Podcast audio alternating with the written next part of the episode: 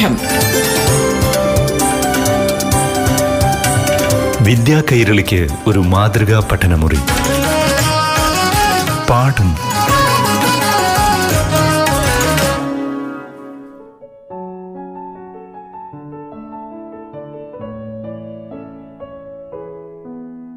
പ്രിയപ്പെട്ട കൂട്ടുകാരെ പാഠം ക്ലാസ് മുറിയിലേക്ക് എല്ലാ കൂട്ടുകാർക്കും സ്വാഗതം. ഏഴാം ക്ലാസ്സിലെ ഗണിതശാസ്ത്രമാണ് ഈ അധ്യായത്തിൽ അവതരിപ്പിക്കുന്നത്.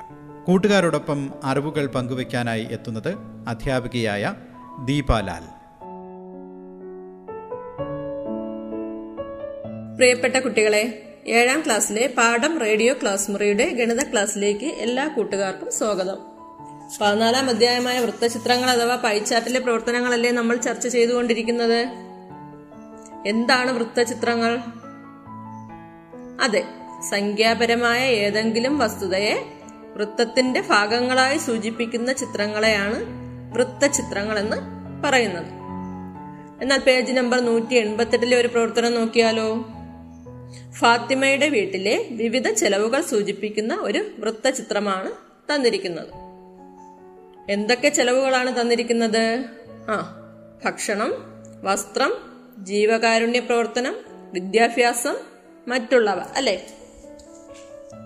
ഇനി അതുമായി ബന്ധപ്പെട്ട ചോദ്യങ്ങൾ നോക്കൂ. ഏറ്റവും കൂടുതൽ ചെലവ് എന്തിനാണ് ആ വൃത്തത്തിലേക്ക് നോക്കൂ. ആ മറ്റുള്ളവ അല്ലേ? ഏറ്റവും കുറവ് എന്തിനാണ് ആ വിദ്യാഭ്യാസം.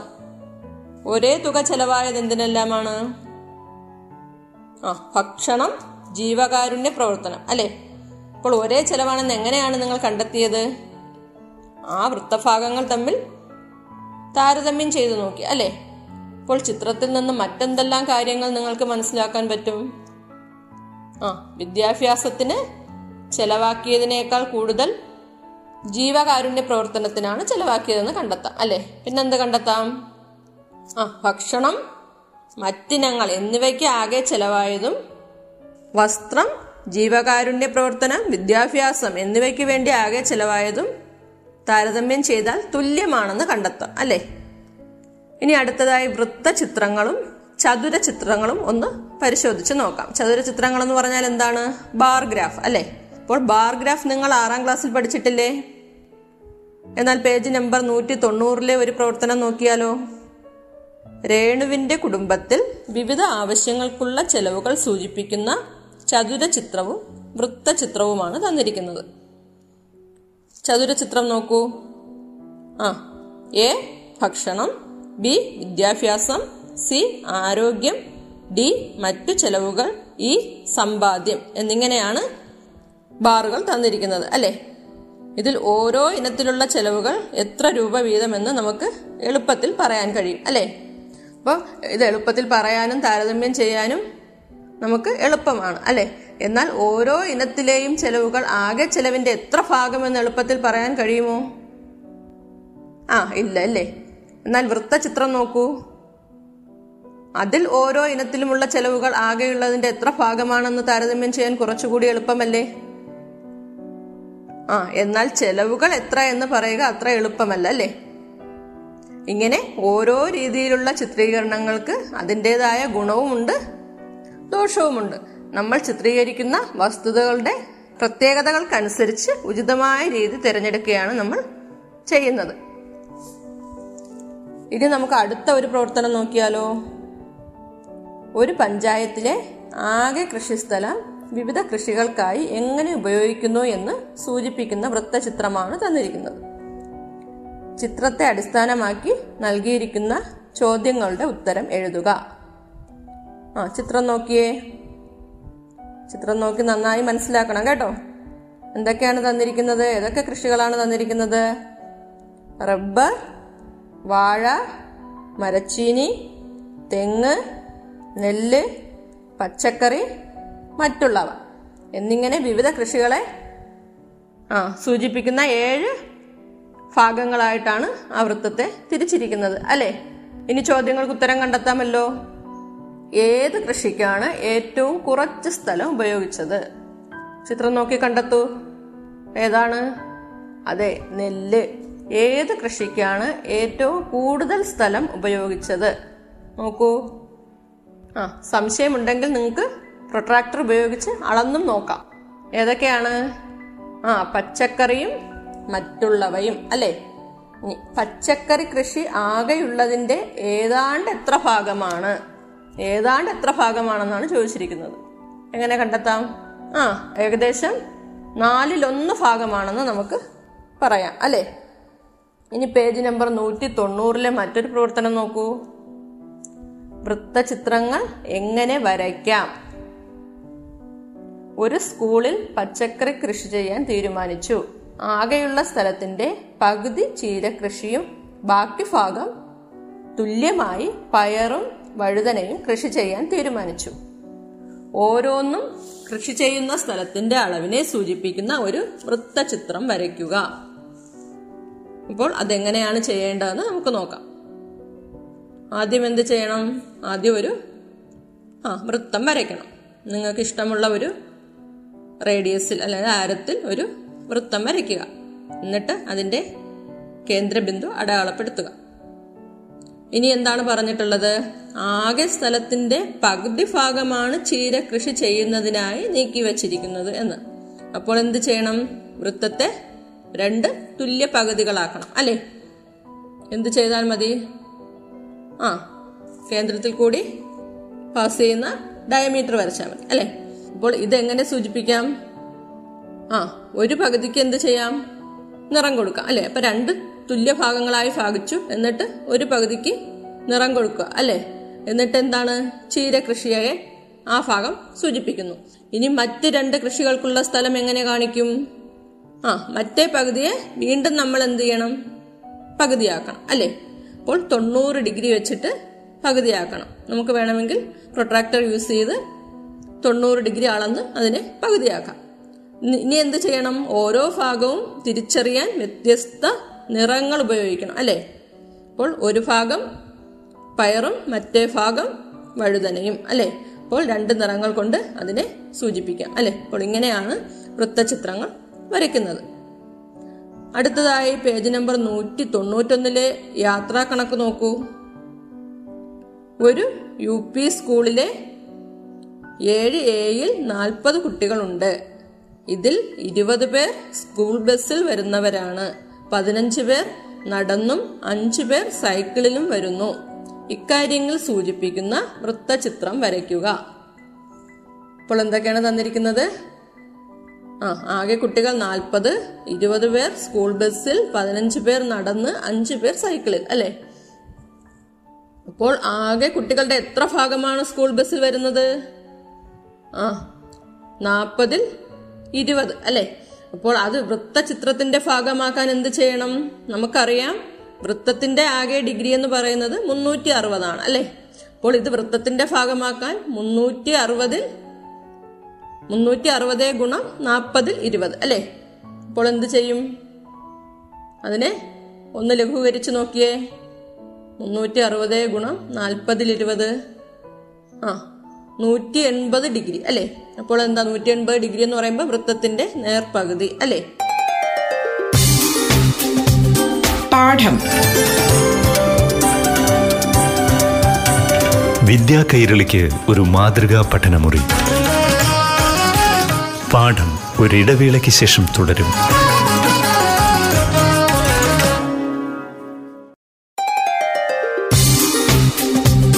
പാഠം. വിദ്യാ കൈരളിക്ക് ഒരു മാതൃകാ പഠനമുറി. പാഠം തുടരുന്നു.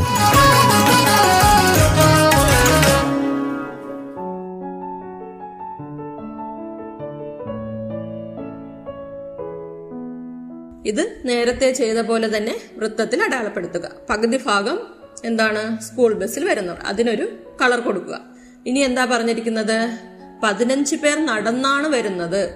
അതായത് മുന്നൂറ്റി അറുപതിന്റെ നാൽപ്പതിൽ പതിനഞ്ച് അല്ലേ? അപ്പോൾ എന്ത് കിട്ടും? ആ ലഘൂകരിച്ച് നോക്കിയാൽ നൂറ്റി മുപ്പത്തഞ്ച് ഡിഗ്രി എന്ന് കിട്ടും. ഇനി എന്താ പറഞ്ഞിരിക്കുന്നത്? അഞ്ച് പേർ സൈക്കിളിൽ വരുന്നു അല്ലേ? അങ്ങനെയല്ലേ പറഞ്ഞിരിക്കുന്നത്? അപ്പോൾ മുന്നൂറ്റി അറുപതിന്റെ നാൽപ്പതിൽ അഞ്ച് അല്ലെ? അപ്പോൾ മുന്നൂറ്റി അറുപത് ഗുണം നാൽപ്പതിൽ അഞ്ച് ചെയ്യുമ്പോൾ എന്താ കിട്ടുന്നത്? ആ നാപ്പത്തഞ്ച് ഡിഗ്രി അല്ലെ? അപ്പോൾ രണ്ടാം പകുതിയെ പ്രൊട്രാക്ടർ ഉപയോഗിച്ച് നൂറ്റി മുപ്പത്തഞ്ച് ഡിഗ്രിയും നാൽപ്പത്തഞ്ച് ഡിഗ്രിയുമായി ഡിവൈഡ് ചെയ്യുക. അപ്പോൾ സൈക്കിളിൽ വരുന്നവരെയും നടന്നു വരുന്നവരെയും എന്ത് ചെയ്യാം? ആ രണ്ട് വ്യത്യസ്ത നിറങ്ങൾ കൊണ്ട് നമുക്ക് സൂചിപ്പിക്കാം. കൂട്ടുകാർക്ക് മനസ്സിലായോ? എന്നാ നമുക്ക് അടുത്തൊരു പ്രവർത്തനത്തിലേക്ക് പോകാമോ? ആ അടുത്ത ചോദ്യം നോക്കിയേ. ഒരു യു പി സ്കൂളിലെ ഏഴാം ക്ലാസ്സിലെ നൂറ് കുട്ടികളും ഏതെങ്കിലും ഒരു ക്ലബിൽ അംഗമാണ്. ഓരോ ക്ലാസ്സിലെയും അംഗങ്ങളുടെ എണ്ണം ചുവടെ നൽകിയിരിക്കുന്നു. ക്ലാസും കുട്ടികളുടെ ക്ലബും കുട്ടികളുടെ എണ്ണവും തന്നിട്ടുണ്ട്. ഗണിതം മുപ്പത് സയൻസ് ഇരുപത് സാമൂഹ്യശാസ്ത്രം ഇരുപത്തഞ്ച് ഇംഗ്ലീഷ് പത്ത് വിദ്യാരംഗം പതിനഞ്ച് അല്ലെ? അപ്പോൾ ഈ വിവരങ്ങൾ സൂചിപ്പിക്കുന്ന ഒരു വൃത്തചിത്രം വരയ്ക്കുക. അപ്പോൾ ആദ്യം എന്ത് ചെയ്യണം? ആ ഓരോ ക്ലാസ്സിലെയും അംഗങ്ങളെ സൂചിപ്പിക്കാൻ വൃത്തത്തിന്റെ എത്ര ഭാഗം വീതം അടയാളപ്പെടുത്തണമെന്ന് കണ്ടെത്തണം അല്ലേ? ആകെ നൂറ് കുട്ടികളാണല്ലോ ഉള്ളത്. അപ്പോൾ ഗണിത ക്ലബിലാണെങ്കിൽ മുപ്പത് പേർ അല്ലേ? അപ്പൊ ഇവരുടെ എണ്ണം സൂചിപ്പിക്കാൻ വൃത്തത്തിന്റെ നൂറിൽ മുപ്പത് ഭാഗം അല്ലെ? അതായത് മുന്നൂറ്റി അറുപതിന്റെ നൂറിൽ മുപ്പത് അല്ലെ? മുന്നൂറ്റി അറുപത് ഗുണം നൂറിൽ മുപ്പത്. എത്ര കിട്ടും? ആ നൂറ്റിയെട്ട് ഡിഗ്രി അല്ലേ? ഇതുപോലെ സയൻസ് ക്ലബിലെ കണ്ടുപിടിക്കാൻ മുന്നൂറ്റി അറുപത് ഗുണം നൂറിൽ ഇരുപത് അല്ലെ? അപ്പോൾ എത്ര കിട്ടും? എഴുപത്തിരണ്ട് ഡിഗ്രി കിട്ടും.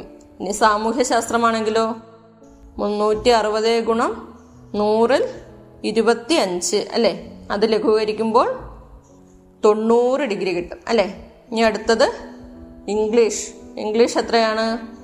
മുന്നൂറ്റി അറുപത് ഗുണം നൂറിൽ പത്ത് അല്ലെ? എത്ര കിട്ടും? മുപ്പത്താറ് ഡിഗ്രി കിട്ടും. അടുത്തത് വിദ്യാരംഗം മുന്നൂറ്റി അറുപത് ഗുണം നൂറിൽ പതിനഞ്ച്. അതെത്ര കിട്ടും? ആ അൻപത്തിനാല് ഡിഗ്രി കിട്ടും. ഇനി നമ്മൾ ചെയ്തതെല്ലാം ശരിയാണോ എന്ന് പരിശോധിക്കാൻ നമുക്ക് കിട്ടിയതെല്ലാം ശരിയാണോ എന്ന് പരിശോധിക്കാൻ എന്ത് ചെയ്താൽ മതി? ഈ നൂറ്റിയെട്ടും എഴുപത്തിരണ്ട് തൊണ്ണൂറ് മുപ്പത്തി ആറ് അമ്പത്തിനാല് ഇതെല്ലാം കൂടി കൂട്ടി നോക്കണം. നിങ്ങൾക്ക് മുന്നൂറ്റി അറുപത് കിട്ടുകയാണെന്നുണ്ടെങ്കിൽ നിങ്ങൾ ചെയ്ത ഉത്തരം എല്ലാം ശരിയാണെന്ന് മനസ്സിലാക്കാം. അപ്പോൾ എല്ലാ പാർട്ടും കിട്ടിയില്ലേ? ഇനി എന്ത് ചെയ്യണം? ആ ഇത് വൃത്തത്തിൽ രേഖപ്പെടുത്തി ഡിവൈഡ് ചെയ്യണം അല്ലെ? എന്നിട്ട് വിവിധ നിറങ്ങൾ കൊടുക്കണം അല്ലെ? ഇനി അടുത്ത ചോദ്യം നോക്കൂ. ഗ്രേഡിന്റെ കണക്ക്. ഒരു യു പി സ്കൂളിലെ ഏഴാം ക്ലാസ്സിൽ കുട്ടികളിൽ ഇരുപത്തഞ്ച് ശതമാനം പേർക്ക് എ ഗ്രേഡും നാൽപ്പത്തഞ്ച് ശതമാനം പേർക്ക് ബി ഗ്രേഡും ഇരുപത് ശതമാനം പേർക്ക് സി ഗ്രേഡും ബാക്കിയുള്ളവർക്ക് ഡി ഗ്രേഡും ലഭിച്ചു. ഇക്കാര്യങ്ങൾ സൂചിപ്പിക്കുന്ന വൃത്തചിത്രം വരയ്ക്കുക. അപ്പോൾ എന്താ പറഞ്ഞിരിക്കുന്നത് ശതമാന കണക്കാണ് തന്നിരിക്കുന്നത് അല്ലേ? അപ്പോൾ എ ഗ്രേഡ് ഇരുപത്തഞ്ച് ശതമാനം. ഇവരെ സൂചിപ്പിക്കാൻ എന്ത് ചെയ്യണം? വൃത്തത്തിന്റെ ഇരുപത്തഞ്ച് ശതമാനം. അതായത് മുന്നൂറ്റി അറുപതിന്റെ ഇരുപത്തഞ്ച് ശതമാനം. മുന്നൂറ്റി അറുപതിന്റെ ഇരുപത്തഞ്ച് ശതമാനം എന്ന് പറയുമ്പോൾ മുന്നൂറ്റി അറുപത് ഗുണം നൂറിൽ ഇരുപത്തി അഞ്ച് അല്ലെ? എത്ര കിട്ടും? ആ തൊണ്ണൂറ് ഡിഗ്രി. അടുത്തതോ? ബി ഗ്രേഡ് നാൽപ്പത്തഞ്ച് ശതമാനം അല്ലെ? അപ്പോൾ മുന്നൂറ്റി അറുപതിന്റെ നൂറിൽ നാൽപ്പത്തി അഞ്ച് മുന്നൂറ്റി അറുപത് ഗുണം നൂറിൽ നാൽപ്പത്തി അഞ്ച് എത്ര കിട്ടും? ആ നൂറ്റി അറുപത്തിരണ്ട് ഡിഗ്രി. സി ഗ്രേഡ് ആണെങ്കിലോ? ഇരുപത് ശതമാനം അല്ലെ? അപ്പോൾ മുന്നൂറ്റി അറുപത് ഗുണം നൂറിൽ ഇരുപത്. എത്ര കിട്ടും? അതെ എഴുപത്തിരണ്ട് ഡിഗ്രി. ഇനി ബാക്കിയുള്ളത് ഡി ഗ്രേഡ് ആണ് അല്ലെ? അപ്പൊ ബാക്കി എത്ര ശതമാനമാണ്? ആകെ നൂറല്ലേ? അപ്പോൾ ഇരുപത്തഞ്ചും നാൽപ്പത്തഞ്ചും ഇരുപതും കൂടെ കൂട്ടിയാൽ ആ തൊണ്ണൂറ് അല്ലെ? അപ്പോൾ നൂറിൽ നിന്ന് തൊണ്ണൂറ് പോയാൽ പത്ത്. അപ്പോൾ ഇനി ബാക്കിയുള്ളത് പത്ത് ശതമാനമാണ് അല്ലെ? അത് ഡി ഗ്രേഡ് ആണ് അല്ലേ? അപ്പോൾ എന്ത് ചെയ്യണം? മുന്നൂറ്റി അറുപത് ഗുണം നൂറിൽ പത്ത്. എത്ര കിട്ടും? ആ മുപ്പത്തി ആറ് ഡിഗ്രി. ഇനി എന്ത് ചെയ്താൽ മതി? ഇതിനെ ആ വൃത്തത്തിന്റെ ഭാഗങ്ങളാക്കി കളർ കൊടുത്താൽ മതി അല്ലേ? ഇനി പേജ് നമ്പർ നൂറ്റി തൊണ്ണൂറ്റി അഞ്ചിലെ ഒരു പ്രവർത്തനം നോക്കൂ. സ്കൂൾ ലൈബ്രറിയിൽ ആകെ ആയിരത്തി അറുന്നൂറ് പുസ്തകങ്ങളുണ്ട്. അവയെ തരംതിരിച്ചത് ഇപ്രകാരമാണ്. കഥ മുന്നൂറ്റി ഇരുപത് കവിത നൂറ്റി തൊണ്ണൂറ്റി രണ്ട് നോവൽ മുന്നൂറ്റി എൺപത്തി നാല് വിജ്ഞാനപ്രദമായവ അഞ്ഞൂറ്റി നാൽപ്പത്തി നാല് ജീവചരിത്രം നൂറ്റി അറുപത്. ഓരോ ഇനം പുസ്തകത്തിന്റെയും എണ്ണത്തെ സൂചിപ്പിക്കുന്ന വൃത്തചിത്രം വരയ്ക്കുക. അപ്പോൾ ആകെ എത്ര പുസ്തകങ്ങളാണുള്ളത്? ആയിരത്തി അറുന്നൂറ് പുസ്തകങ്ങൾ അല്ലേ? അപ്പോൾ കഥ വൃത്തത്തിന്റെ എത്ര ഭാഗമാണ്? അതെ മുന്നൂറ്റി അറുപത് ഗുണം ആയിരത്തി അറുന്നൂറിൽ മുന്നൂറ്റി ഇരുപത് അല്ലേ? എത്ര കിട്ടും? ആ ലഘൂകരിച്ച് നോക്കിയേ. എഴുപത്തിരണ്ട് ഡിഗ്രി അല്ലേ? അടുത്ത കവിതയാണെങ്കിലോ? ആ മുന്നൂറ്റി അറുപത് ഗുണം ആയിരത്തി അറുന്നൂറിൽ നൂറ്റി തൊണ്ണൂറ്റി രണ്ട് അല്ലേ? എത്ര കിട്ടും? ആ നാൽപ്പത്തി മൂന്ന് പോയിന്റ് രണ്ട് ഡിഗ്രി അല്ലേ? അടുത്ത നോവലോ? മുന്നൂറ്റി അറുപത് ഗുണം ആയിരത്തി അറുന്നൂറിൽ മുന്നൂറ്റി എൺപത്തി നാല് അല്ലേ? അതെത്ര കിട്ടും? എൺപത്തി ആറ് പോയിന്റ് നാല് ഡിഗ്രി അല്ലേ? വിജ്ഞാനപ്രദമായവയോ? ആ മുന്നൂറ്റി അറുപത് ഗുണം ആയിരത്തി അറുന്നൂറിൽ അഞ്ഞൂറ്റി നാൽപ്പത്തി നാല് അല്ലേ? എത്ര കിട്ടും? ആ നൂറ്റി ഇരുപത്തിരണ്ട് പോയിന്റ് നാല് ഡിഗ്രി. ജീവചരിത്രമാണെങ്കിലോ? മുന്നൂറ്റി അറുപത് ഗുണം ആയിരത്തി അറുന്നൂറിൽ നൂറ്റി അറുപത് അല്ലേ?